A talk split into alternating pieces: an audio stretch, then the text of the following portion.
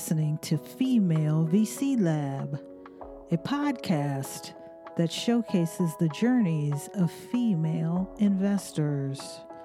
My name is Barbara Bickham, and I am an award winning CTO and VC that teaches companies and investors about emerging technology.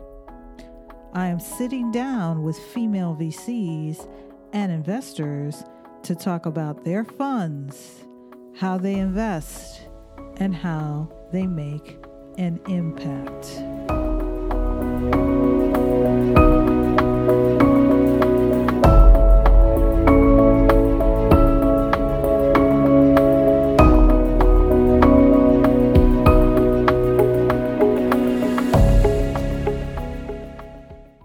Welcome, Ava, to the Female VC Lab podcast.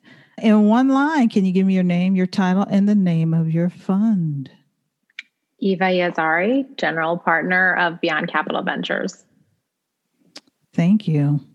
So, what inspired you to become a VC or an investor? I have a very quantitative mind. I started on Wall Street, and around the time of the start of the great financial crisis, decided to think differently about how to use my due diligence skills. Hmm. And my family has a history of working in Africa, building okay. a hospital and not physically building, but establishing a hospital. My grandfather was a medical doctor living in Tanzania with his very big and growing family. And I thought a lot about some of the challenges faced by developing countries and lacking access to basic goods and services, but met by technology and innovation and mm-hmm. decided to become a venture investor to invest in early stage businesses that are providing the next wave of innovations around access to basic goods and services. Wow, that's pretty great.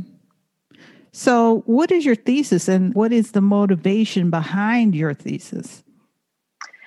Yeah, that's a great. The motivation is super critical to what we do. At Beyond Capital Ventures, we invest in seed and Series A. We're actually transitioning from Fund One to Fund Two, where we will oh, add in Series A. Yes, for mid the raise. It's, I'm sure anybody listening who's a venture who's a venture partner can understand that heavy lift.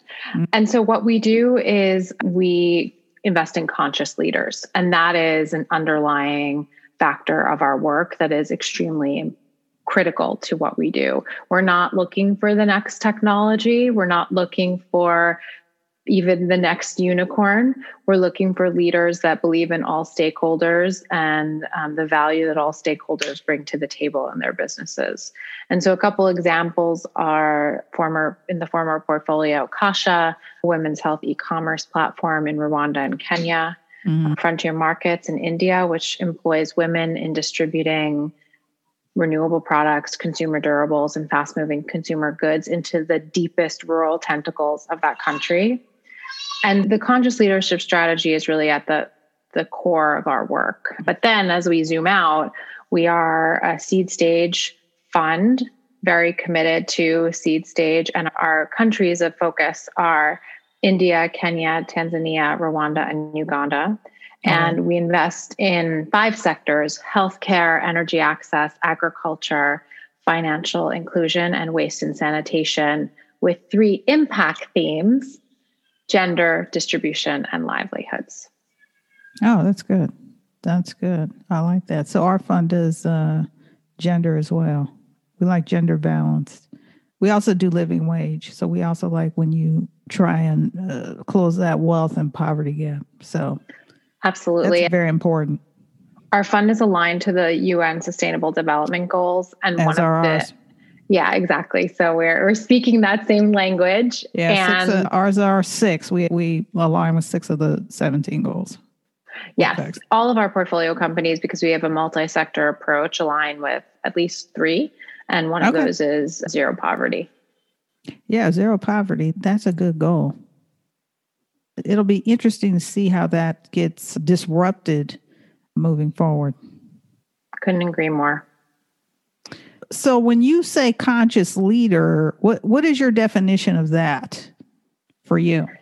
Yeah, so I think it's important to understand the, the concept of servant leadership, where a mm-hmm. leader understands that contributing beyond herself and serving those around her will help her be successful and help the company be successful. Mm-hmm. And I, we view conscious leadership as servant leadership with a focus on all stakeholders because there are aspects of being a conscious leader that require a leader to serve and also think about themselves and maintaining their ability to contribute beyond themselves. Put more concretely, stakeholder capitalism is the focus on customers, employees, the environment, the community around you, even the governments mm-hmm. in the areas where you're operating, and also your shareholders. And right. so, um, a conscious leader is thinking about all of those stakeholders in all decisions and finding a win win or a win if it can be social and environmental impact in addition to profit as well. I'm glad you defined that. I just wanted to make sure that was clear for everybody. So, what are you currently listening to or learning or reading these days? I love podcasts and it really runs the gamut on the podcasts that I listen to, but I listen to Second Life, the Second Life podcast with mm. female entrepreneurs who are on their second on their second career essentially. Mm. I also love Leadership Next by Fortune because mm. it hmm. focused on conscious leadership, having purpose driven business elevated to the norm, which I think is critical because it is not new. It's been there are many yeah. entrepreneurs out there that have been working for decades bringing their values into their work. I'm also reading two books The 15 Commitments of Conscious Leadership, a new paradigm for sustainable success. Hmm. And I am about to pick up an Audible Caste by Isabel Wilkerson, which I think is important as an American to understand the history of institutionalized racism and the, the I think most important topic of 2020.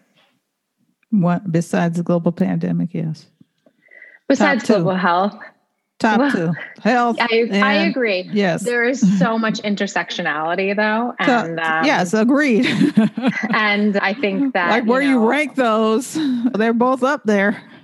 Yeah, I think the the public health system certainly is not as robust as it should be in Africa. No, obviously yeah, in Africa, we actually saw initially during the first wave of COVID, we saw some resilience because there is a super strong public health system down mm-hmm. to the village level. And that is, it's one of the ways that babies get born and people get referred to clinics by having somebody in their in their local community who is able to point them in the right direction and give them the right information.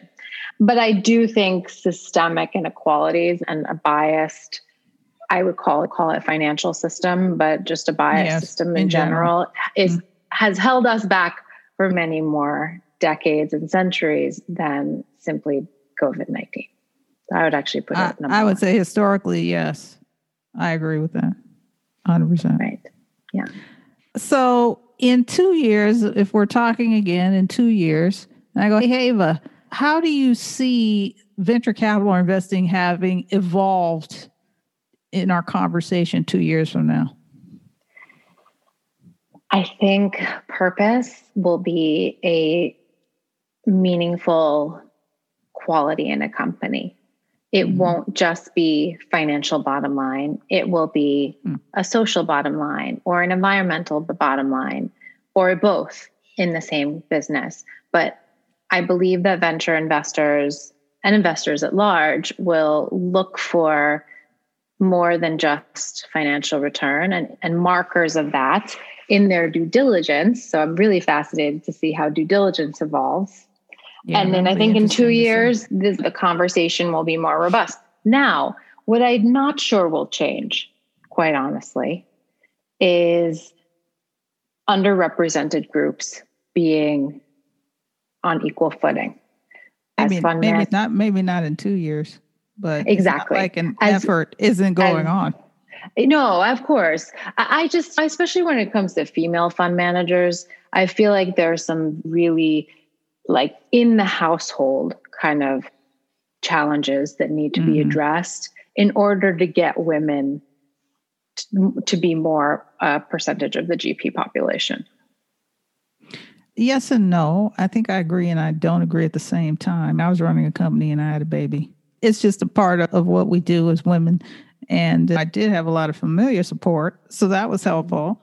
So you do need a support system. I'm not 100% yeah. naive on that. But I also think we need to make sure if we're making unicorn women, that mm. they understand if they want to be a, in a fund or contribute to a fund or become a GP, that those are options as well. Yes.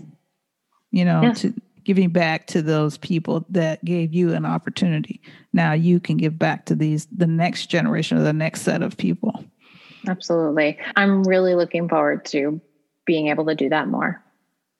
Yeah, I think as female venture capitalists, I think that's a part of what we should be doing. And as far as a conscious leader, as far as a stakeholder, like that has to be in our kind of thinking and creation of the new ecosystem. We can't ignore that part of it.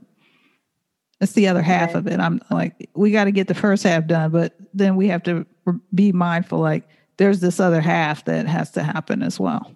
Sure, absolutely. So, how do people get in touch with you? There are a couple ways. First, always available on social channels, LinkedIn, awesome. checking all of that very regularly. My Instagram is Conscious Investor. We have created a brand around our venture fund where we also have a podcast and an online magazine. The online magazine, I would really encourage those who are curious about impact investing to take a look as well. But I oh.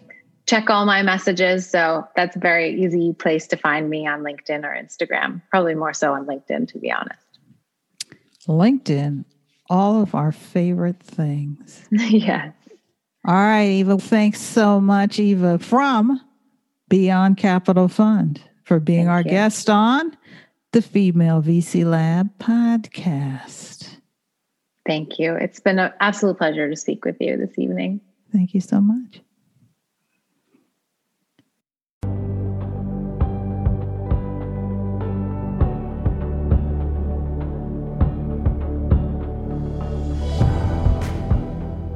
This episode is brought to you by Trailyn Ventures. Find and invest in the next billion dollar emerging tech company. Sign up for our exclusive content at https colon slash slash trailyn t r a i l y n dot com to find out more. Find us on Apple, on Spotify, and on Google Podcasts. Thank you for listening.